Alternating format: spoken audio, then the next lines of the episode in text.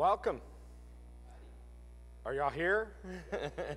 Good to see you here. Glad to have you here with us tonight. Glad to have those of you who are joining with us online instead of watching the game online, at least for right now. Or maybe you're doing that dually and watching both, watching both the service and the game at the same time. I don't have that capability right here to do that, so uh, I won't be doing that. But uh, let me just welcome you there to Facebook, to YouTube, uh, to Twitter. That'd be kind of funny if I did that, wouldn't it? Uh, and then and then also our phone live streaming, those who are on our phone live streaming, thank you all for joining us there on YouTube, Facebook. Follow us there, subscribe to us on YouTube, click the notification bell. That way you'll get the services every time they go live. Uh, if you call the, the uh, phone live streaming number, it's an easy thing there to do to set up to that it'll automatically call you once you call in that first time. So if you need that number, give us a call at the church office. We'll be glad to give that to you. Also, if you will go to our church website at highlandbaptistchurch.com, it's under the info tab there. You can download this week's worship bulletin. It also has the upcoming activities for the week and for the next couple of weeks. Uh, any important things there that we want to make sure you know about or are aware about. So be sure to get one of those, get it downloaded, get one in person. Uh, and then also our children's worship bulletins. If you need those in person, uh, there are some in the windowsill over here. Uh, these go along with this morning's uh, service uh, that we did. And so I'm not sure if it has any of tonight's, but it's right there close to the same uh, passage, but I encourage you to get those. Uh, if you're in person, download those under the info tab there uh, also. And you can also download the, the prayer list. You see, I chicken scratch on mine, making other notes. So be sure to get yours downloaded. Uh, pray through it throughout the week.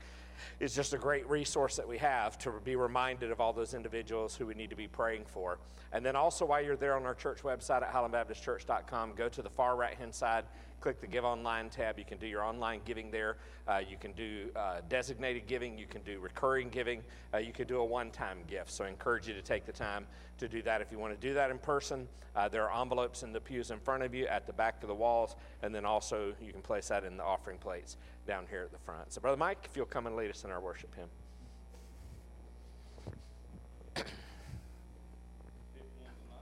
George Beverly Shea has sung. I've heard him sing it many times with the Billy Graham Crusades. I'd rather have Jesus. So, Tommy, we're going to do all three. And y'all want to stand, you can. If you want to sit, you can. Miss Pat?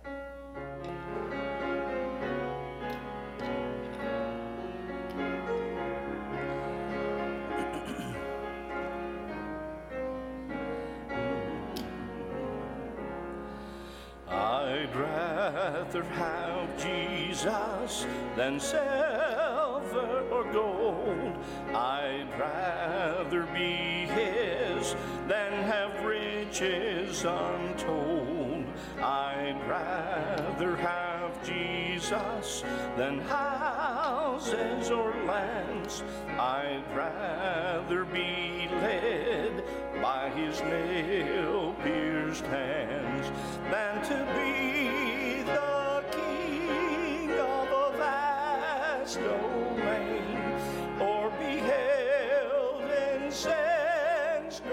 great sway.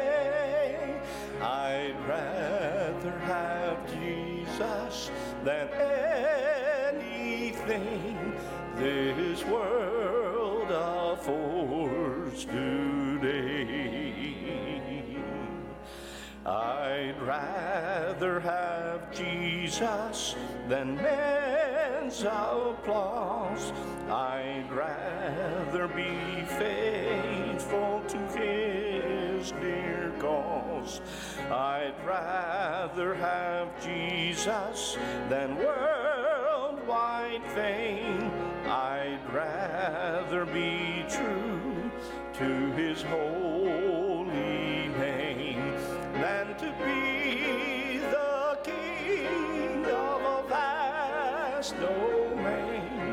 or be held in great sway. I'd rather have Jesus than anything this world affords today. He's fairer than lilies of this bloom be sweeter than honey from out of the comb. These all that my hungering spirit needs. I'd rather have Jesus and let him lead than to be domain or be held in senseless sway. I'd rather have Jesus than anything this world affords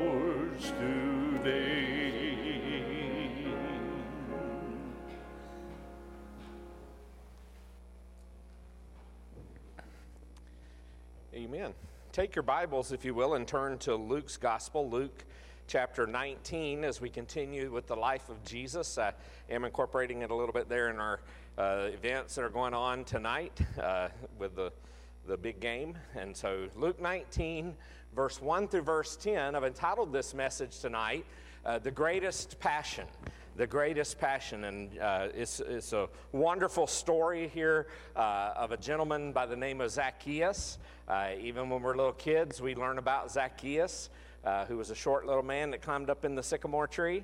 And so you remember that song. Uh, that probably brings back the memories there for that. But we're going to begin with verse 1 uh, down through verse 4 as we look at our message tonight, The Greatest Passion. So let's stand as we read God's word in honor of his word. He entered Jericho and was passing through, and behold, there was a man named Zacchaeus. He was a chief tax collector and was rich. And he was seeking to see who Jesus was, but on account of the crowd, he could not because he was small in stature. So he ran on ahead and climbed up into a sycamore tree to see him, for he was about to pass that way. Let's pray. Heavenly Father, we just want to thank you so much for the truths that we're going to learn tonight. I pray that your Spirit will, will bless this message, that you will fill us, Lord, and help us to hear you speaking to our hearts, Lord. That if, if we don't have that greatest passion in our hearts to love you with all of our heart, soul, strength, and mind, and to love our neighbor as ourselves, then I pray we would get those things settled tonight. But if we do, Lord, I pray that we would find ourselves in the center of your will, doing all that you would have us to do do where you would have us to do it. And Father, where we find ourselves being disobedient, where we have sinned against you, Lord, may we be convicted of our sin also through this passage, that we might rekindle that greatest passion in our hearts and in our lives too. In Jesus' precious name we pray. Amen. You can be seated. You know, I believe each one of us, within us, uh, separately and all of us corporately, uh, there's the God given potential for greatness. Several decades ago, uh, Newsweek magazine uh, ran an article entitled Advice to a Bored Young Man.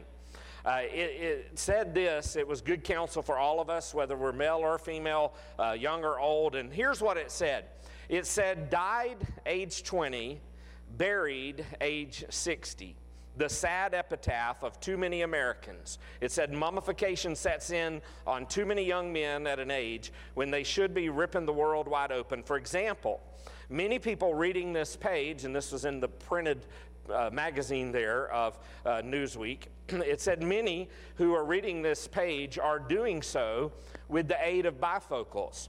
Uh, who was the inventor? Benjamin Franklin, at age 79, at that.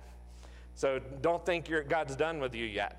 Uh, the presses, they went on to say in this article, that printed the page were powered by electricity. One of the first harnessers was Benjamin Franklin at the age of 40. Some, he said, are reading this on the campus of one of the Ivy League universities. Uh, who was the founder? Benjamin Franklin, age 45.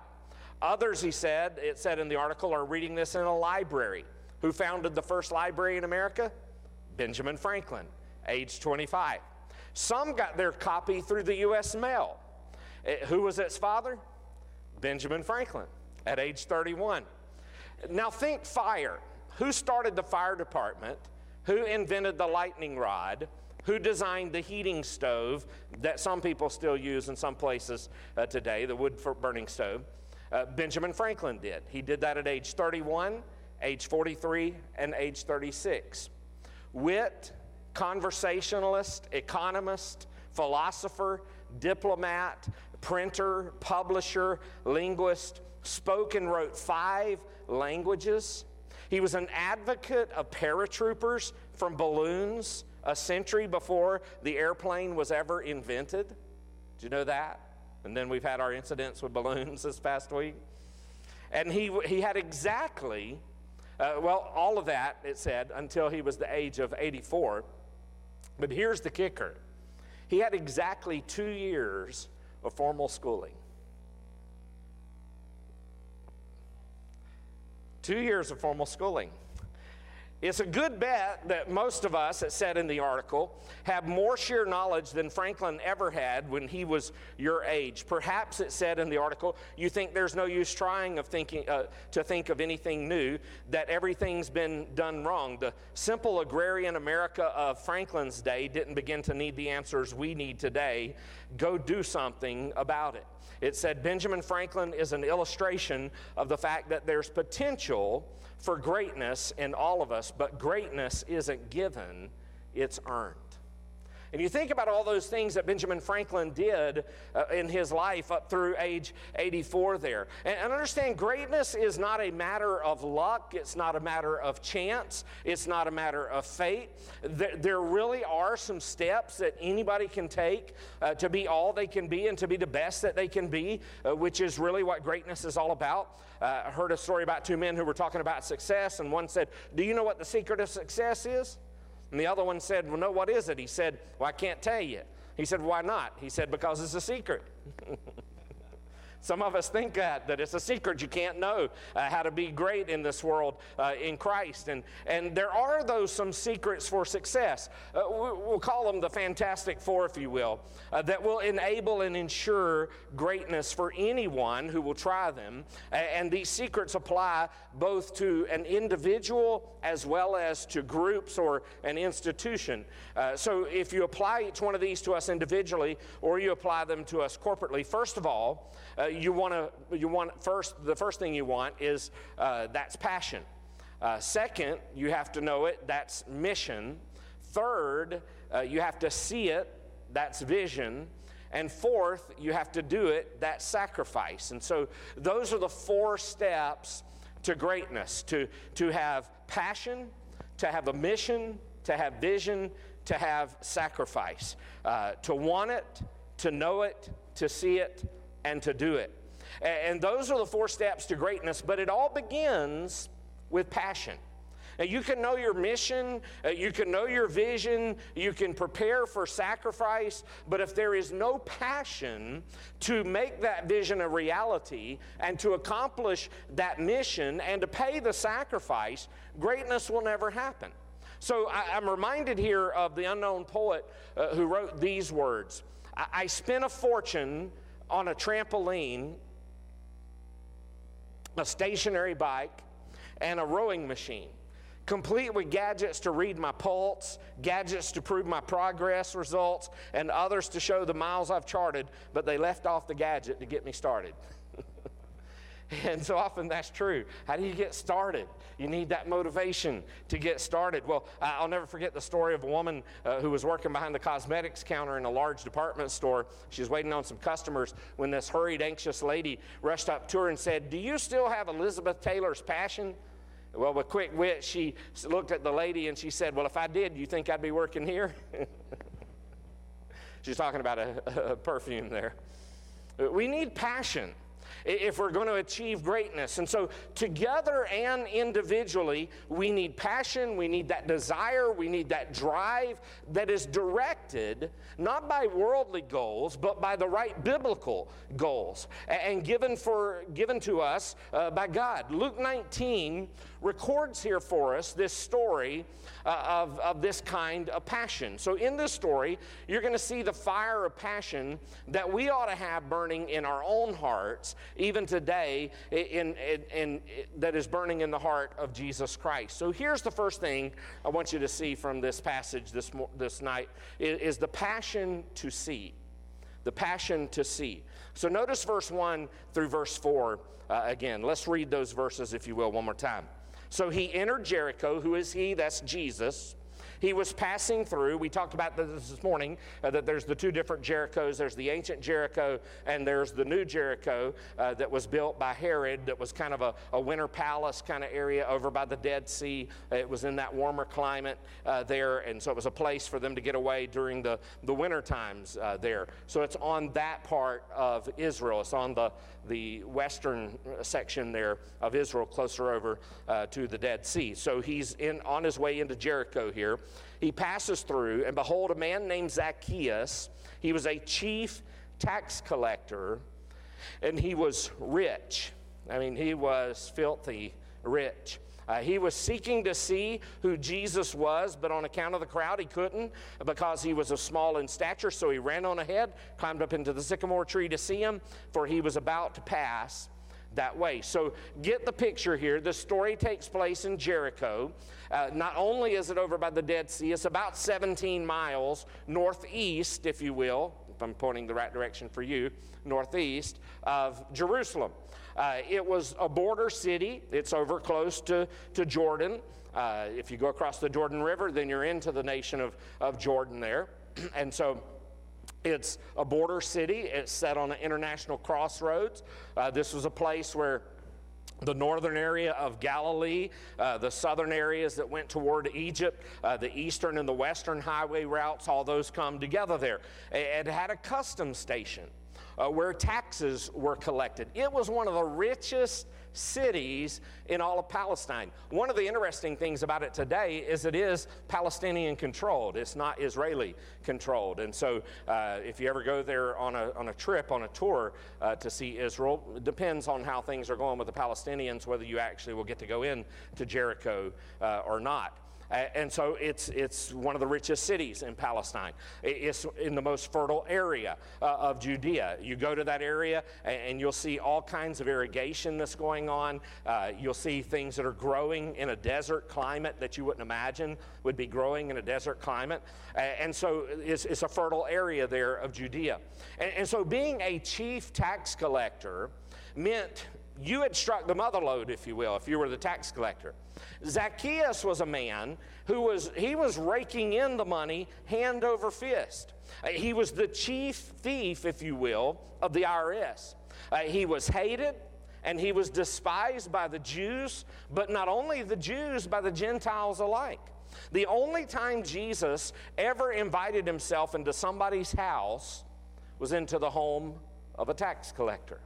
Now, this was a class of people that were unpopular, quite frankly, in any age, but especially in the days of Jesus. They collected taxes on a commission basis. And what they were known to do was kind of like what we would say today you put your thumb on the scale. That's kind of what they would do. Uh, they would overcharge uh, the individuals who they were taxing uh, as they were uh, collecting their, their money so they could line their own pockets with the excess profit. So they would collect what Rome was requiring, but they'd collect uh, more on the top for themselves. So most Jews viewed them as traitors. Uh, as well as thieves, because they were not only stealing, but they were serving the hated Roman Empire. Uh, a tax collector was seen as being on the same level as a robber or as a murderer, or a reprobate. Jewish courts considered a tax collector's evidence as invalid. They wouldn't even take his evidence into, into, into uh, it being admitted into the court case there uh, because they just were known to be liars. Uh, and so they never would take their evidence. And so his money even wouldn't be accepted as gifts to the poor because they assumed it was stolen or that it belonged to somebody else. And so Zacchaeus is that kind of man. Zacchaeus was like the man uh, who applied to the Lonely Hearts Club and he got an application back in the mail that said, We're not that lonely. and so he was a social outcast. He was a cultural misfit who, who couldn't get a date with a calendar. Zacchaeus had everything that this world had to offer. But here's a point I want you to take home with you tonight. I wonder if the stuff we have is robbing us of the life we want. Is the stuff we have robbing us of the life we want? Notice something was happening in Jericho that day that gave him a renewed passion. Jesus was coming to town. Now, at that time frame, uh, Jesus' fame and Jesus' name had been spread all across Palestine. The man uh, who could raise the dead, the one who could walk on the water, the one who could still a storm, who could feed 5,000 with a little boy's lunch, uh, was coming to Jericho. That's the message that, the, that we learned this morning from blind Bartimaeus. He knew who Jesus was because he had heard the stories. He hadn't seen Jesus do any of those things, but he had heard. Well, here was, here was uh, Zacchaeus who had heard those things and maybe even seen some things that Jesus had done. And so the streets are jam packed. The front seats are gone. It was a complete sellout with standing room only. The only seats left were the bleacher seats up in the trees. And so, compounding the problem, verse 3 tells us there that he was small in stature. He was small in stature. That means that he was probably under five feet tall. That's kind of short. My grandmother was four feet nine. Uh, she stood about this tall uh, up against us, but she was spunky and she was tough, and she could take us boys down anytime she needed to. So never underestimate her size, and never maybe underestimate Zacchaeus' size, but he's under about five feet tall. But notice here, he has a passion to see Jesus. He has such a passion that he runs ahead of the rest of the crowd. He knows where he's going. He remembers there's a tree up here down the street that Jesus is going down. If he can get to that street before somebody else gets to that tree, he can get up in that tree and he can be able to see Jesus over the rest of the crowd. Otherwise, they're going to crowd Jesus out like they have been down every street that he's seen. And so he's got this passion to see Jesus. So understand here uh, about Zacchaeus. He ran ahead to this sycamore tree. Now, in the Middle East, it was considered undignified and even obscene for a man, especially of his financial stature, to, to run in public anywhere, much less to run to go climb a tree. I mean, uh, did you go climb a tree this week, Mike? Any of you adults go climb a tree this week? But who climbs trees? Our kids do the, the shorter ones, they want to climb the trees. I remember we used to climb uh, the trees at my grandmother's all the time, and we'd go way up in those trees. I look at them now and I'm like, how in the world did we go up so high in those trees? I'd never let my own kids go up that high into those trees. But here was Zacchaeus, and it would have been uh, out of character for a man. It would have been undignified. It would have been obscene for this man of his financial stature to run anywhere, much less to climb up a tree. But Zacchaeus didn't care. He didn't care what anybody thought. This small man had a passion to see the master. But I want you to see why he had this passion. I believe he had this passion for Jesus because he had heard of the passion of Jesus. You see, uh, there is a, a, very revealing statement here that's being made about Jesus himself uh, that he tells us about. If you look over in Luke's gospel, in Luke chapter 7 uh, and verse 34, he said, The Son of Man, speaking about himself, has come eating and drinking, and you say, Look at him, a glutton and a drunkard, a friend of tax collectors and sinners. That's what they said of Jesus. Now, nobody who was anybody was a friend of tax collectors and sinners. Or at least if you were a friend of a tax collector or somebody who was a known sinner, you didn't admit it to anybody. You didn't want anybody to know it. But Jesus did. It wasn't his power that impressed Zacchaeus, it was his passion that he cared about people like him. So understand this that the more that a lost person, the more that a sinner knows uh, those who are true believers, that, that true believers love them, the more open they are to, to, to, to loving the Savior themselves. Here's this man who had a passion for Jesus because he had heard of the passion of Jesus. He had a passion to see.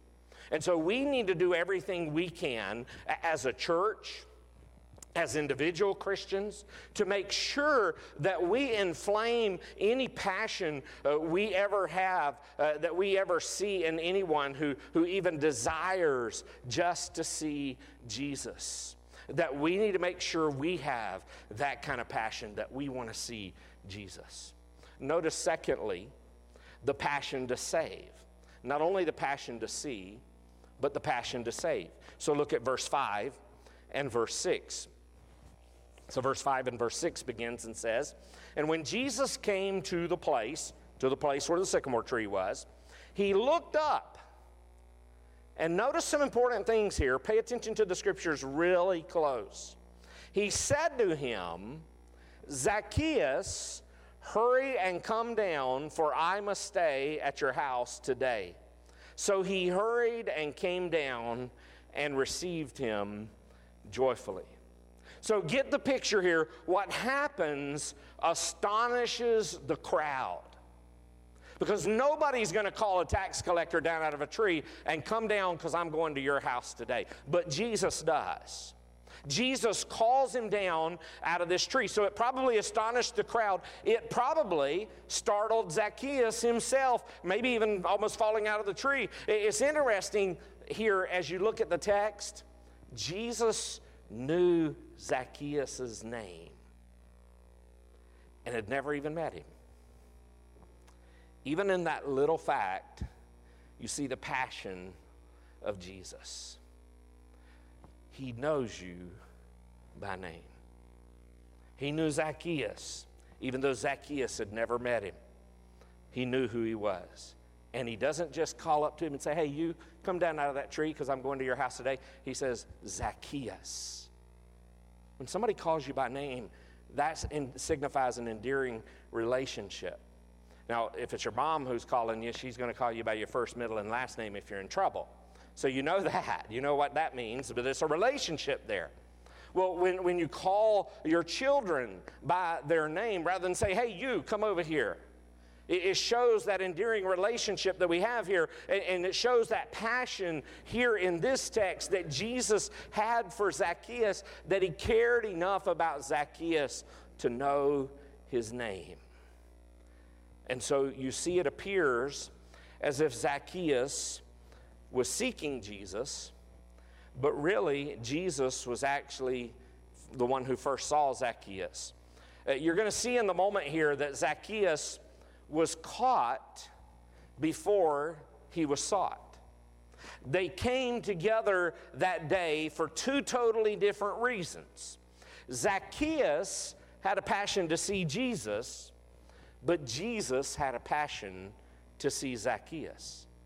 The Lord Jesus has a way of checking people in who are only interested in checking him out.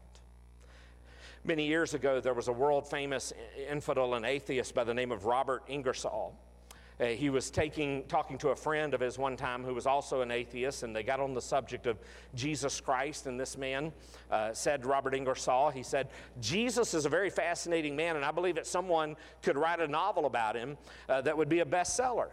And Ingersoll thought about it for a moment and said, I believe you're right. And he said, I believe you're the man to write it.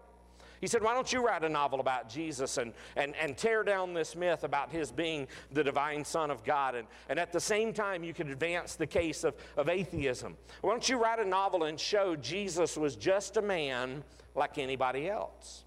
Well, this guy uh, took, he, he took Ingersoll's advice. He began to do some research to write this novel. But the more he studied the life of Jesus, the more he was impressed with the person of Jesus. And this man, he finally came back to Ingersoll to tell him that after much investigation, he was convinced that Jesus Christ was the Son of God and that he had given his life to him. This man, he didn't, he, he did go on to write that novel. His name was Lew Wallace, and the name of that novel was Ben Hur. Interesting fact. You see, all Zacchaeus wanted was to catch, catch a glimpse of Jesus.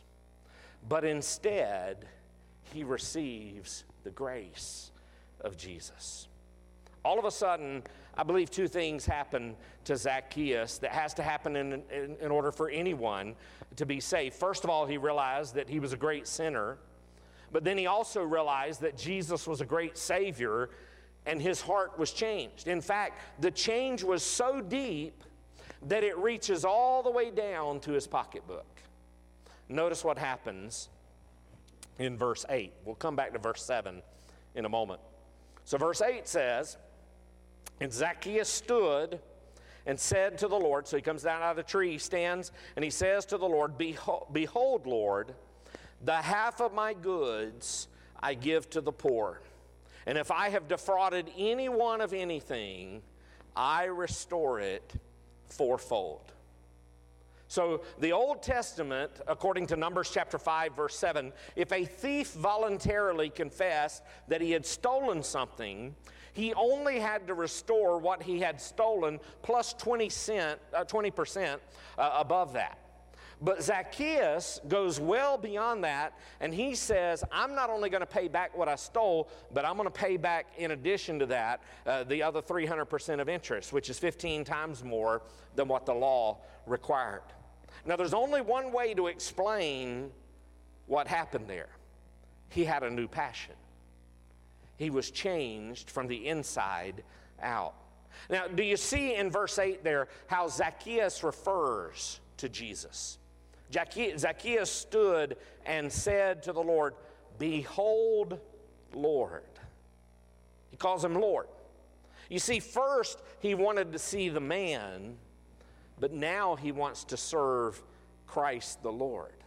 His passion has totally changed. Where his passion before was all about gimme, gimme, gimme, I'm gonna skim off the top. I want money, I want things, I want what this world has to offer. Now his whole life has been changed. That's what happens when you come to Christ. Your life changes from the inside out, and you become a different person in Christ Jesus. His passion has totally changed. All his life, he wanted to get, but now he wants to give.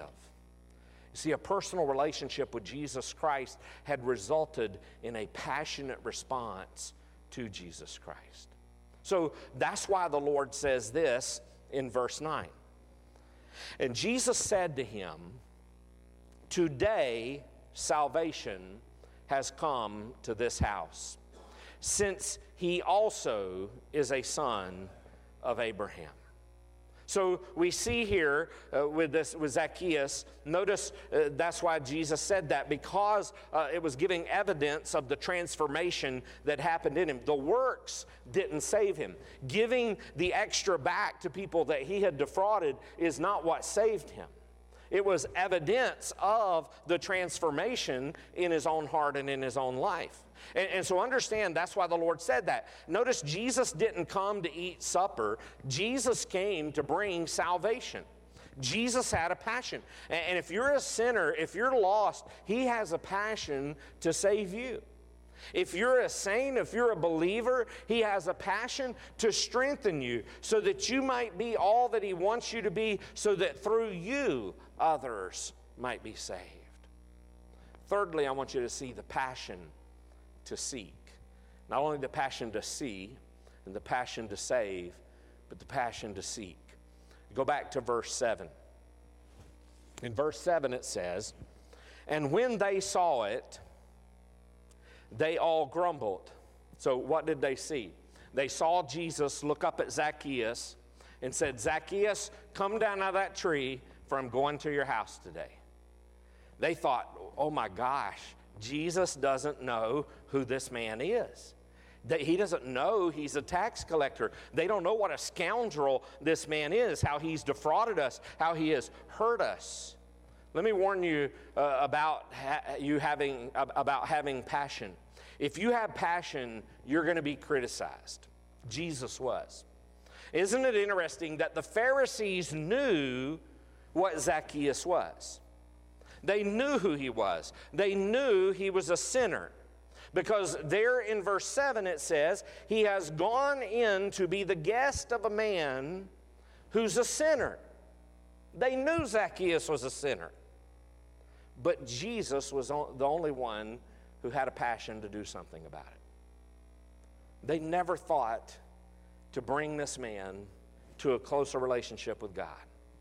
And so, what Jesus says down in verse 10 is a response to, verse, to the criticism of verse 7. So, go down to verse 10. He says, Jesus does, For the Son of Man came to seek and to save the lost. The Son of Man came to seek and to save the lost. And so Jesus came to this earth to search and to, on a search and rescue mission. His passion can be summed up in those five words to seek and to save. To seek and to save. What motivated Jesus? Think about it. What motivated Jesus to leave heaven? What was it that motivated Jesus to take on human flesh, to endure the ridicule of his own creation, to die the, the horrible, agonizing, shameful death of a common criminal on a cross? To experience that complete separation from his Father. When he cries out, My God, my God, why have you forsaken me? Well, the answer is found there in Luke 19 10. Why did he do all of that? Because he came to seek and to save the lost. We know that Zacchaeus found Jesus because Jesus sought Zacchaeus. It was Jesus who left heaven to come to earth where Zacchaeus existed. It was Jesus who came to the very town where Zacchaeus worked. It was Jesus who came to that very street that Jesus walked, that, that Zacchaeus walked on. It was Jesus who came to the very tree that Zacchaeus had climbed. It was Jesus who came to the home where Zacchaeus lived. Here's the second thing I want you to take home with you tonight. If you don't get anything else, know this that your example matters more than you could ever imagine the example of Jesus Christ mattered more than you could ever imagine. Jesus came. And Jesus lived and Jesus died because he had a passion to seek and to save that which is lost. That was his passion then, and that's his passion now. Mark chapter 1 and verse 14 and verse 15 says that the first act of his public ministry was to preach the gospel of the kingdom. Look at what the verses say. And after John was arrested, Jesus came into Galilee proclaiming the gospel of God. So this after John the Baptist had been arrested, he comes proclaiming the gospel of God. So the very first thing Jesus does in beginning his ministry wasn't the miracle at, at Canaan at the wedding feast. That was his first miracle. But he begins his ministry pre- proclaiming the gospel of God and saying in verse 15, the time is fulfilled and the kingdom of God is at hand. Repent and believe in the gospel. So that was his first act of his ministry. What was his last act? The last act of his public ministry was to seek and to save a dying thief on a cross next to him. Think about that. That was his last act that he did on the cross, saving that lost thief. I say again, his passion ought to be our passion. The same reason Jesus came into this world is the same reason God brought you into his kingdom. The same reason Jesus died for the church and bought the church with his own blood and builds the church up with his own Holy Spirit is that the church might also seek and save that which is lost. That is to be our passion. That is to be our passion as individuals. That is to be our passion as a church, is to seek and to save that which is lost. That passion is to motivate all that we do in the church. And if we ever lose that passion, we may as well shut the doors, turn out the lights, and go home. When you think about passion, I can't help but think as we're uh, thinking of the game here tonight, even, you think about it, I thought about a story of a quarterback years ago who played for Georgia Tech. It was back in the days when Bobby Dodd was the head coach, and uh, Georgia Tech was on the opponent's four yard line. They were ahead by a field goal. There was only a few seconds left on the clock, and Coach Dodd decided to send in a second string quarterback who had never played, just so he could say that he played in a football game. He ordered him simply to fall on the football so the clock would run out. Well, when this second string quarterback came to the line, he thought he saw an opening where a touchdown could be scored, and he changed the play. He went back to pass, and when he threw the pass, it was an interception and was caught by the fastest man on the other team. This man was roaring down the field, being chased by the entire team, including this quarterback, who happened to be one of the slowest players on Georgia Tech's team. Bobby Dodd watched in horror and shock as it appeared as if the game was certainly going to be lost. And all of a sudden, out of nowhere, just before this player reached the goal line to score the winning touchdown, he was caught from behind by this slow running quarterback. Bobby Dodd absolutely couldn't believe it.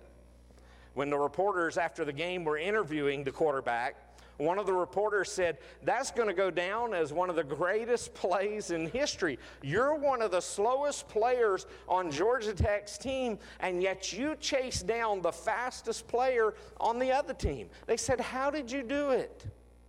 And the young man simply replied this He said, Oh, that's easy. He said, That player was running for a touchdown, I was running for my life. That's passion. We ought to have greater passion than that because we're not running for the goal of an earthly touchdown. We're running for the reward of the Lord Jesus Christ, who said that we are to seek and to save that which was lost, and that is to be our passion. So remember those two things I told you earlier. Don't let the stuff that you have, like it did for Zacchaeus before in his life. Don't let the stuff you have rob you of the life you want. And then remember, your example matters more than you could ever imagine. Jesus' example had an eternal impact on Zacchaeus. Jesus said, Salvation has come to your house. Let's pray. Heavenly Father, thank you so much for this passage tonight. Thank you, Lord, for showing us the passion that we need to have in our own hearts and in our own lives. Lord, so often, even as believers, somewhere along the way we lose our focus, we forget what is the most important things for us to do and we begin thinking about our own agenda. We begin thinking about what we want to do, how we want to live life, the things we want to do in life, instead of consulting you and talking to you, Lord, what do you want me to do? Instead of having the passion that Jesus had to seek and to save that which is lost. And so, Father, I pray that you'll begin to do a transformation in our hearts and in our lives as a church and as individuals to give us a passion, Lord, to seek and to save those who are lost, that in everything we do in our lives, whether it's at our job or whether it's at school or whether it's in the community, wherever we may go, that we will show Jesus Christ in the example that we live so that it creates a hunger and a thirst in people's hearts that I want what that person has. Lord, I pray tonight that you would stir our hearts to a deeper passion for you, to love you, God, to fall in love with you deeper than we ever have before. And Father, I pray that if there is even one who's here tonight or one who's watching online who has never trusted by faith in Jesus as their Lord and their Savior, Lord, may they call out to you tonight and just say, God, I know that I'm a sinner, just like Zacchaeus did. And Lord, I pray that they would repent of their sin and, and acknowledge that they believe that Jesus died on the cross, was buried in the tomb, arose on the third day, and they would invite you to come into their heart and to save them and to help them to live for you all the days of their life. Lord, I pray if they have prayed something like that in their hearts tonight, whether they're online, if they'll just comment there and let us know so we can follow up with them, or if there's someone here in our service who needs to do that, Lord, that they would come in this time of invitation. Lord, you may be stirring the hearts of others for other decisions, but we just pray, God, that you will stir a passion in our hearts greater than any football game we would ever watch or attend. Father, that we would have a passion and an excitement about what you want to do in our lives and about seeing souls in eternity. That's what matters. In Jesus' name we pray. Amen. Brother Mike, come and lead us in our hymn of invitation, number 307. Would you stand as we sing tonight, and would you come as the Lord lays on your heart?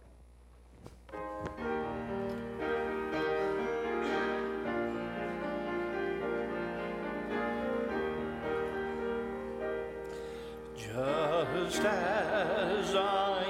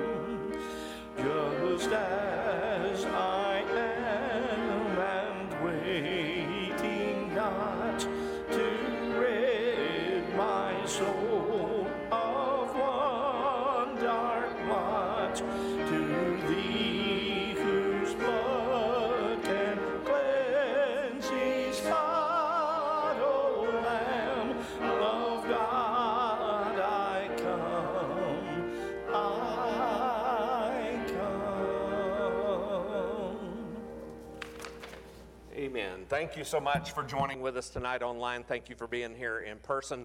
We'll be back this Wednesday night. We have Awana uh, that begins at 5:30, and then we have our worship service uh, and prayer time uh, that will begin at 6 o'clock. So you come and join us if you can in person, or join us there online if you can. But you be careful. Have a safe week. We'll see you this coming Wednesday at 5:30 for Awana, 6 o'clock for worship. You have a blessed week.